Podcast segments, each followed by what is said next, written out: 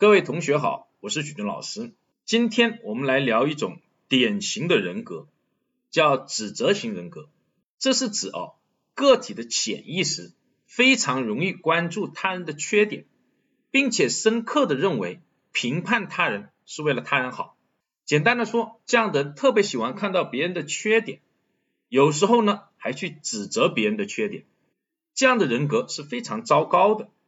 一方面是这样的人格往往意味着紧张冲突的人际关系，跟周围的人关系都不好，因为你老是去说别人的不好，自然而然这个关系就好不到哪去。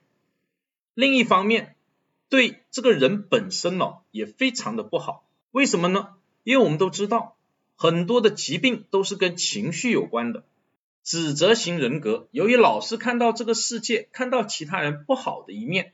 所以情绪大概率是不好的，很容易有呢失眠、抑郁症、焦虑症、高血压、糖尿病等等这些。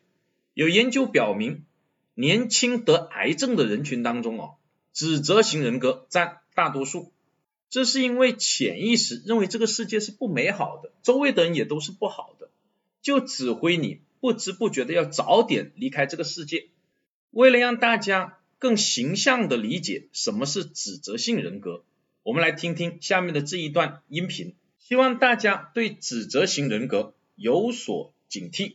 我现在一参加完婚礼，我就想结婚。那你咋的？参加完葬礼，你还想死呗？我说你跟他过去吧，结婚挺好的。哎呀，不行，现在我想再丰富丰富自己，我能不能学点让痛快眼前一亮的技术呢？可以啊，没问题，你学电焊呢，别说一亮亮瞎都没问题，对不对？